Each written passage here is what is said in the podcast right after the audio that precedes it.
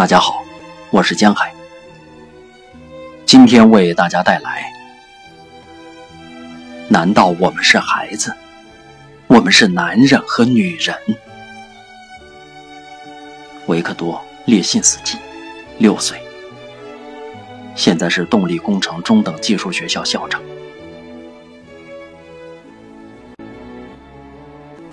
我去走亲戚，姨妈叫我夏天去她那里玩。我们住在贝霍瓦市，二姨妈住在贝霍瓦郊区的科姆纳村。在村子的中央，坐落着一排长长的房子，有二十多家是公社社员的房子。这便是一切，我来得及记住的。人们都说。战争爆发了，应该回到父母身边。姨妈没有同意。等战争结束了，你再回去。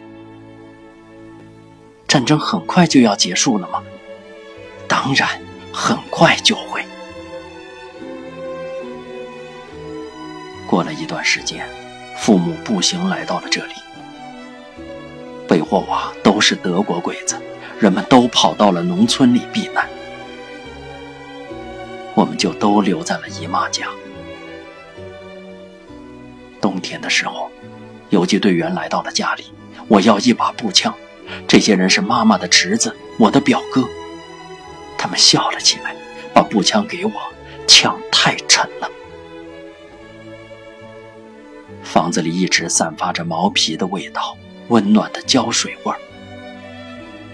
父亲给游击队员们缝制皮靴，我请求他给我也缝制一双皮靴。他说：“等一等，我的活儿太多了。”我记得，我比划给他看，我只需要一双小小的皮靴，我的脚很小。他答应了。对父亲最后的印象。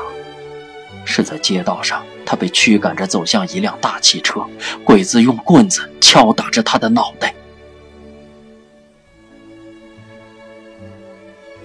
结束了，我们没有了父亲，也没有了房子。我十一岁，我是家里最大的，还有两个孩子，弟弟和妹妹，他们都很小。妈妈办了贷款，我们买了一栋老房子，房顶都坏了。如果下雨的话，让人没处藏身，到处都是窟窿。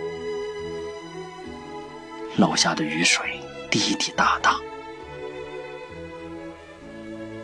十一岁的时候，我自己安装上了窗户，往房顶上铺了麦秸，搭建了一间板棚。怎么样？第一根原木是我自己滚动过去安放好的，第二根是妈妈帮忙。再高一些，我们已经没有力气够到。我就这样做，地面上把原木的四面削皮，砍出角来，等着女人们去田野里干活。早晨，他们来齐了，一下就把木头抬了起来。我把原木再刨去一些，放进脚里。到黄昏的时候，再削平一根原木，等他们收工回来，再抬起一根，就这样把墙建了起来。村子里有七十多户人家，总共只有两个男人从前线回来，一位拄着双拐。妈妈对我说：“孩子，我的孩子。”晚上。我往哪里一坐，就能在哪里睡着。难道我们是孩子吗？在十到十一岁的时候，我们已经是男人和女人了。